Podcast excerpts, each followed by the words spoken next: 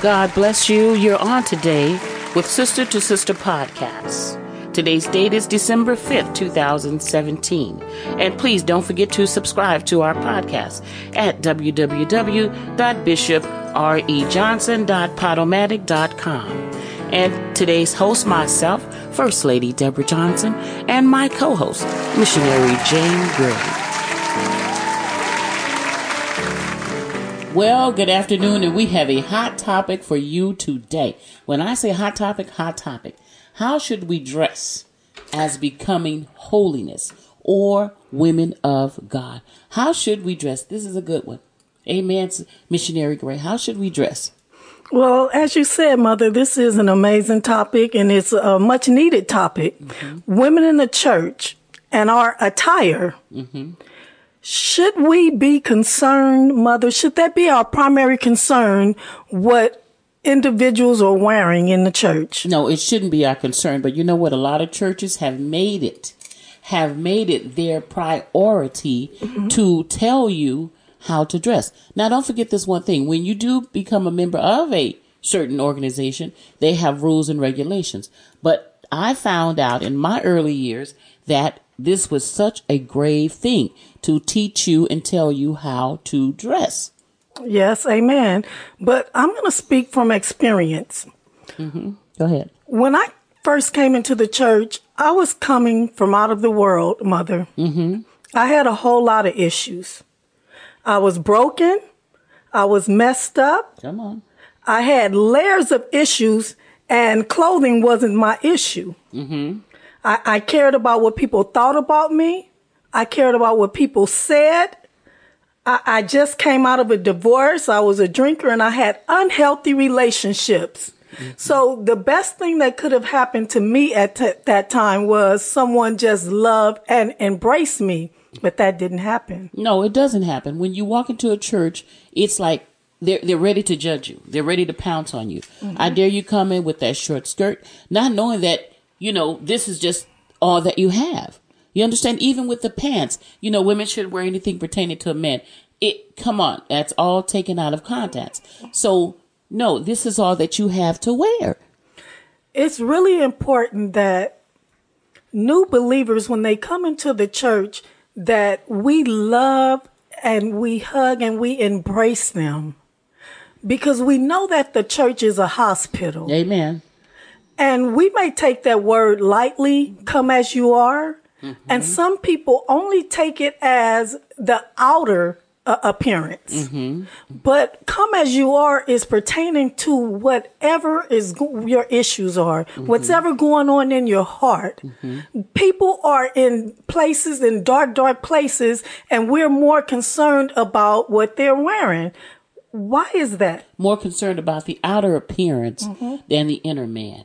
Amen. And that is, you know, I, I, find this to be such a good topic because when you first come into a church, like you said, uh, uh, missionary, you don't know the rules, you don't know the regulations, you, you're you're destitute. You you understand that you're looking for comfort. You're looking for God. You're looking for God. You're not looking for man. You're not looking for anybody. You're looking for God. And the first thing they do, like you said, is they want to put a scarf over your leg. They want to put a pin in your blouse. You can't wear your sleeves past your uh, uh elbow. Your sleeves has to be the quarter length sleeves. You can't have your armpits out. So why? And that's right, mother. Why is so? With, with, that being said, was my skirts too short? Yes. Mm-hmm. W- was my pants too tight? Yes. Mm-hmm. But was that my main issue? Absolutely not. Mm-hmm. These women, women that come into the church, you know, we come in very fat, fragile. Mm-hmm. Yes, yes, okay? we do. We yes. come in really fragile. Mm-hmm. And at this point, we can either kill these individuals mm-hmm. or we can introduce them to Christ and help give them life. Mm-hmm. Amen. I'm going to go quickly, uh, missionary graded John 8 and 11. And I'm going to kind of paraphrase it. Mm-hmm. He who is without sin, let him cast the first stone. So he looked up, he said, Woman, where are thou accusers? This woman was caught in the very act of adultery. But you know what? We sit here this morning, we talked about it. Where was the man? Where was the man? You know, and everything that goes on, every rule and regulations that I found out, mm-hmm. it was for the woman in the church. Nothing was written for the men. The men could come in with the tight pants, the shirt unbuttoned down to the navel. It was all rules for the women. And I, it's like, why, why was this? Why, what, why was that? Okay, well, mother, can I just keep it real? Mm-hmm. To be completely honest, the majority of the time, it was the married women. Mm, all right. It was the married women where I couldn't get through the door good before they had the scarves in their hand trying to, you know, cover me up, mm-hmm, mm-hmm. cover me up. Mm-hmm. And so I'm trying to think about why is this happening? Mm-hmm. It's making them uncomfortable because of their husbands so that their are in husbands the church. have a problem. In yes, words. you have the husbands, Yes. the deacons, the pastors, the ministers in the church that have issues with um, looking down women's um, blouses, and they have these uh, breast fetish or a, a, a. Mm-hmm, a butt fetish or whatever it, their issues may be. The, it's easier for the women in the church to come and cover me up Mm-hmm. than to deal with whatever issues their husbands may have. have at home. Yes. Huh? So you Yes. need to talk to your husband. In other words, this man is not delivered. Yes, that's right, mother. So you covering me up would only be putting a band-aid on the situation. Oh, if you look at the scriptures, go to Matthew 5 and 28, it says, But I say unto you that whosoever looketh on a woman to lust after her hath already committed adultery with her in his heart. So gazing down a woman's shirt, looking at someone in any type of sexual way, it's a bigger problem than what the individual may have that's walking through the door, the new believer. So how do we address that? How do we deal with that? Well, you know what? I'm going to piggyback on what you said. So that thing needs to be addressed at home. yes. Uh, it needs to be addressed at home. I mean, it's no harm in looking. God knows we have eyes. We're going to look. But to lust after this person, that's where the sin comes in. Amen. So this things need, this need to be addressed at home, not in the church. Let a person come in. And I always say this, let God, let the Holy Spirit clean you up.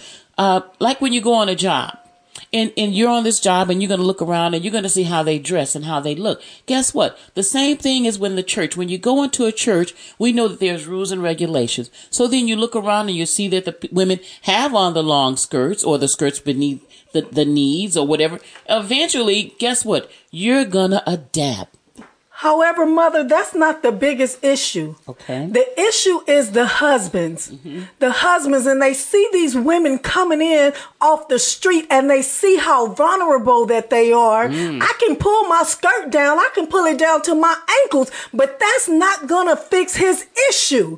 How can we address these things openly? Or maybe they shouldn't be addressed openly. Maybe there should be a, um, some type of counseling or something because even though I change who I am, we still gonna have other individuals coming in. This man is still gonna go outside the church walls and they're gonna see things. So why is it not being addressed? So why is everything geared toward the woman? This is what I'm hearing. Yes. Why is everything geared geared toward the woman? Why not the man? So should we have counseling for these men? Should we take them in private counseling, far as couples counseling? But you know, it doesn't even just stop there with the couples. You have individuals. You have mm-hmm. women with issues.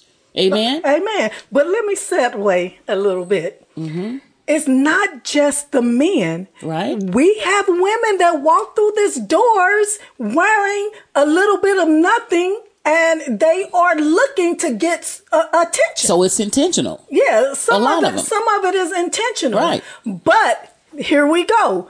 These are seasoned saints. These are the ministers. These are the bishops, the pastors, and these individuals that's supposed to be able to see past that Mm-hmm. and see that this individual is coming in hurt and with some Mm-hmm. issues and not let it affect them to the point where they act on it. Mm. Because we know that the outward act is merely an extension of what's already been preconceived in your in heart. their in their hearts. Yes. So then we have to have counseling. So Yes. then they're like I said, then then they're not delivered. Yes, it starts in the inside, mother. Mm-hmm. If we go to Matthew chapter 23, verse 25 through 26, it says, Woe unto you, scribes and Pharisees, hypocrites, for ye make clean the outside of the plates and the platters, but within they are full of extortion and excess.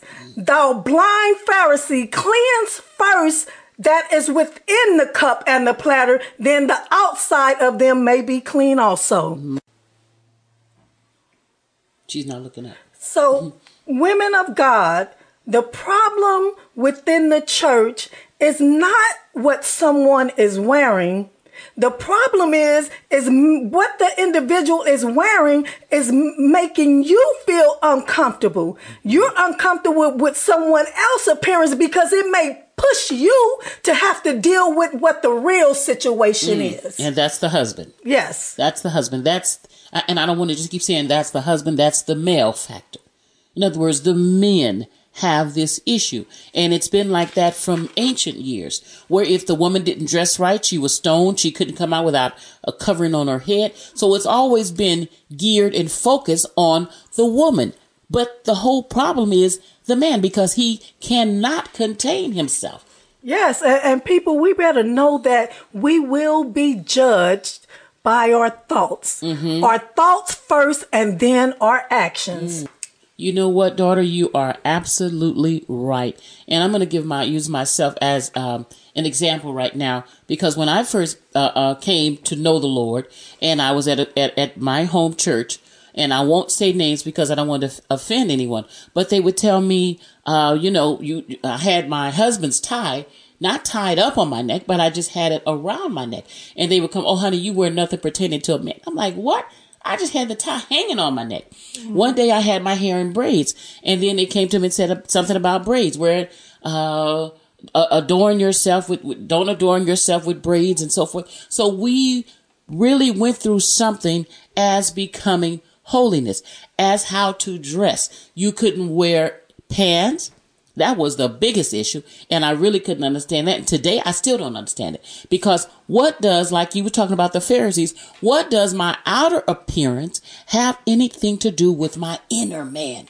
Yes. It has nothing to do with my salvation. Yes. If I wear pants, if I wear stilettos, if I wear flip flops, if I wear tennis shoes, it has nothing to do with my salvation. We have to keep Amen. these individuals coming back, mother, because if they have to be concerned about what type of attire they're going to wear every Sunday, then they may not come. that's what I always Because say. if we convict them, I know I would never come back. See, the word of God says, let the wheat and the tare grow together. He said, and I'll do the separating. I'll, cause the thing is with, with, with us trying to uproot and, and do this, we may pull up the, the, the wheat with the tare. So Yes. I always say, let God clean them up Yes. because you don't know what you're doing. He is a, in other words, he's a precision handler. He knows where to cut. Mm-hmm. He knows what to bind up. He knows what to loose.